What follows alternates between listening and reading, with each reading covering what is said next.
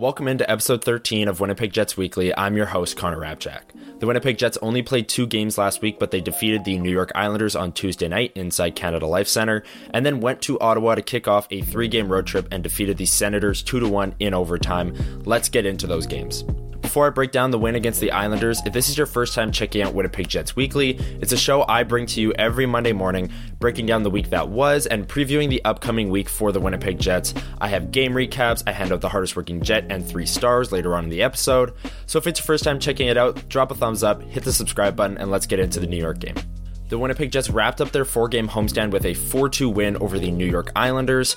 And this was one of the weirdest games I've seen this year because it was extremely high event. Both goalies were on top of their game, and the goals that were actually scored in the game were some of the weirdest goals I've ever seen. I tweeted out in the second intermission that the Jets' three goals were some of the weirdest goals I've seen them score this year. First one, Gabriel Vilardi standing in front of the net and it hits his knee and goes in.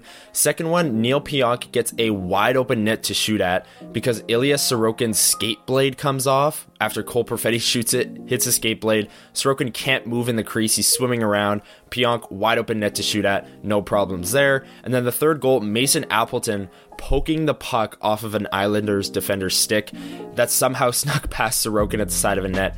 That broke a 25 game goalless drought for Mason Appleton, and he actually followed up and scored again in the Ottawa game, which I'll get into in a second. But Winnipeg will take these goals. Like you can see here if you're on YouTube, the expected goals, the Corsi, the shots, everything about this game screams high event, yet the goals that were scored weren't what you thought would be going in. It was a, it was a weird game all around, but the Jets will take the two points to close out the homestand. The most notable bit of news for the Winnipeg Jets in this game Kyle Connor, their leading goal scorer, returned to the lineup after missing 16 games. He took that knee to knee hit on December 10th. He came back five weeks later. It was originally supposed to be a six to eight week timeline, but he came back a little bit early. He scored the Jets' fourth goal of the night. It was a nice defensive play to steal the puck at the blue line and he had a breakaway from his own blue line all the way to the Islanders' net. Everyone in the building knew he was going to score, and with that goal, he extended his team goal scoring lead with his 18th goal of the season. A much needed addition to the Winnipeg lineup, especially since Mark Scheifele has been out since last Thursday's game against the Chicago Blackhawks. He has lower body injury. They originally said that injury would be day to day for Scheifele, but it's looking more like week to week now as we head towards the All Star break. In this game, Nothing different with the lines. Adam Lowry slides up to the top line and they come away with the win. They outshot the Islanders. They had more expected goals. They had more shot attempts and they scored on the power play. The Jets deserve this win. Connor Hellebuyck was great in the third period when the Jets started to slip out of their defensive structure and they wrapped up their four game homestand with the two points. And with that, the Jets now had three days off and Rick Bowness actually said in the post game that he was going to give his players the next two days off. So that meant they weren't going to practice until Friday before hitting the road and playing the Ottawa Senators on Saturday to kick off a three game road trip. This game on Saturday against the Ottawa Senators kicked off Hockey Day in Canada, where all seven Canadian teams were in action. This game started at 2 p.m. Central Time, and it was a bit of a sleepy start. The Jets ended up winning 2 1 in overtime with some fireworks from Nikolai Ehlers, but Connor Hellebuyck was absolutely the MVP of this game. The Jets really had no business even getting a point with the overtime, never mind winning the game and it all goes to Hellebuyck. If you're on YouTube, you can take a look at this graphic. The Jets got outshot. The Senators had more expected goals and more shot attempts. Both teams went 0 for 4 in the power play, and the refing was a little weird in this one. The first two periods of the game, everything was being called, and then the third period, there were no penalties, no calls theoretically, when the game is even higher emotion and even chippier, uh, there were no calls, which was interesting, but both teams, it was a wash. The Jets' penalty kill has actually been really good as of late. This game was no different. And uh, that goes hand in hand with Connor Hellebuyck being at the top of his game. His numbers are unbelievable this season. We'll get into that later on in the episode. But as for this game, the Jets, with another big win, kicked off the three game road trip. Still no Mark Scheifele for this game but they ended up getting the two points. There's an old saying in sports that good teams find a way to win, and this was definitely an example of that. The Ottawa Senators, one of the worst teams in the Eastern Conference by record, but they're a young, talented, skilled group, especially up front. They can make things happen, and they definitely showed that in this game. But the Jets, one of the top teams in the league, actually the top team by points percentage, they showed why they've gotten to that point. And these last two games that I mentioned, the New York game and the Ottawa game, the three goals or fewer streak is alive. They're at 34 games. They can tie the modern day record on Monday against the Boston Bruins. And the other streak that the Jets are now rolling with is two goals or fewer. That one got to 14 games. The modern day record for that one is 18 games played, set by the 2013 14 LA Kings. So the Jets are closing in on these historic defensive streaks, and what they're doing is incredibly impressive.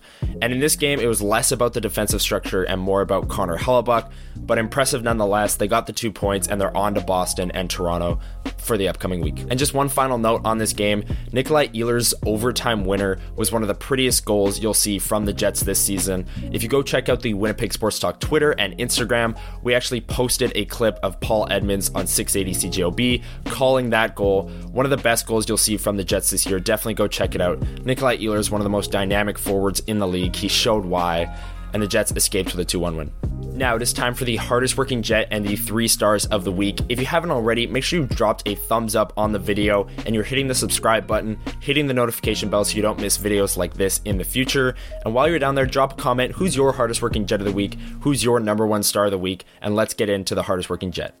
Only two games, kind of a small sample size for this award, but I'm going to give it to Brendan Dillon, the hardest working jet of the week.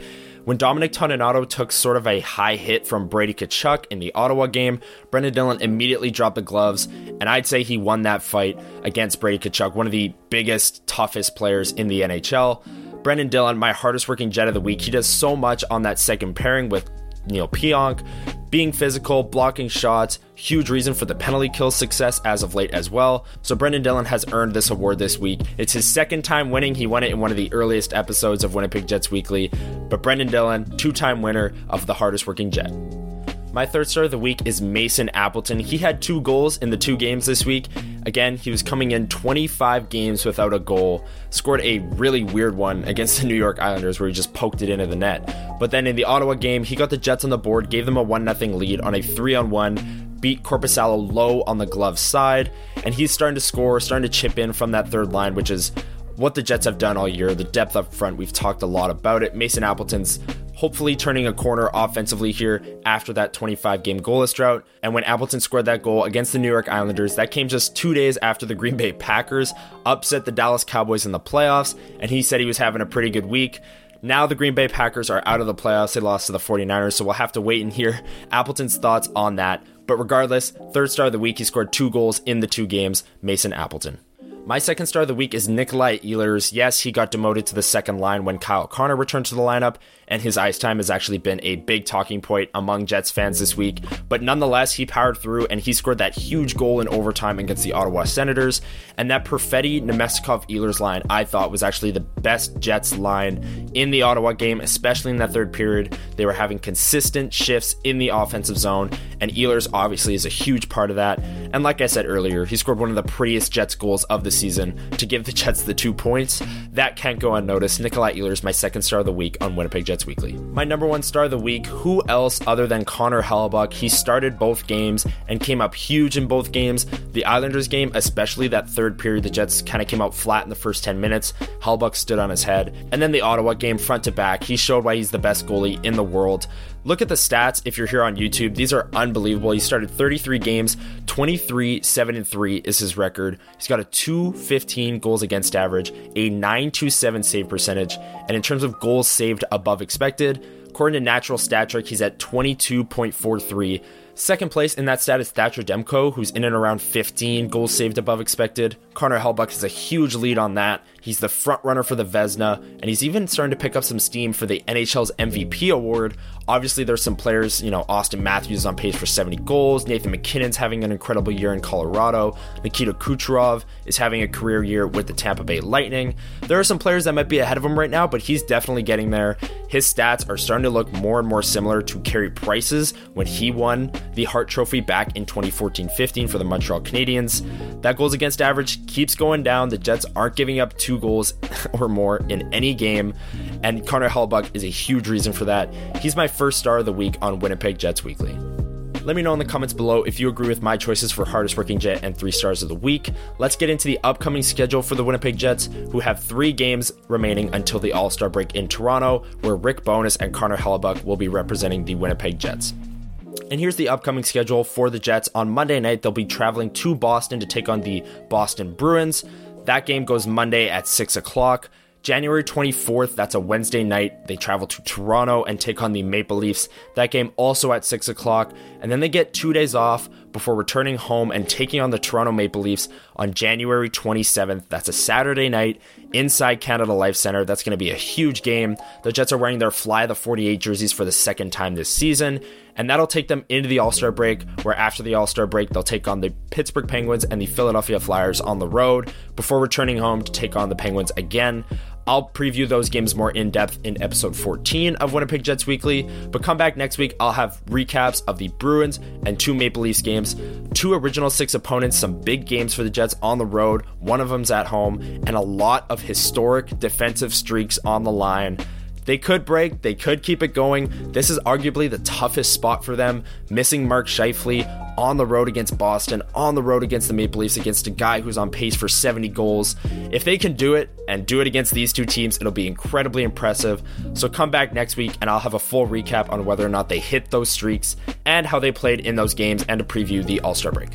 That's going to do it for episode 13 of Winnipeg Jets Weekly. If this is your first time checking it out, thank you so much. Make sure you're hitting a thumbs up, and I will see you back here next Monday. The Jets with some big games this week. Enjoy the games, everyone, and have a great week.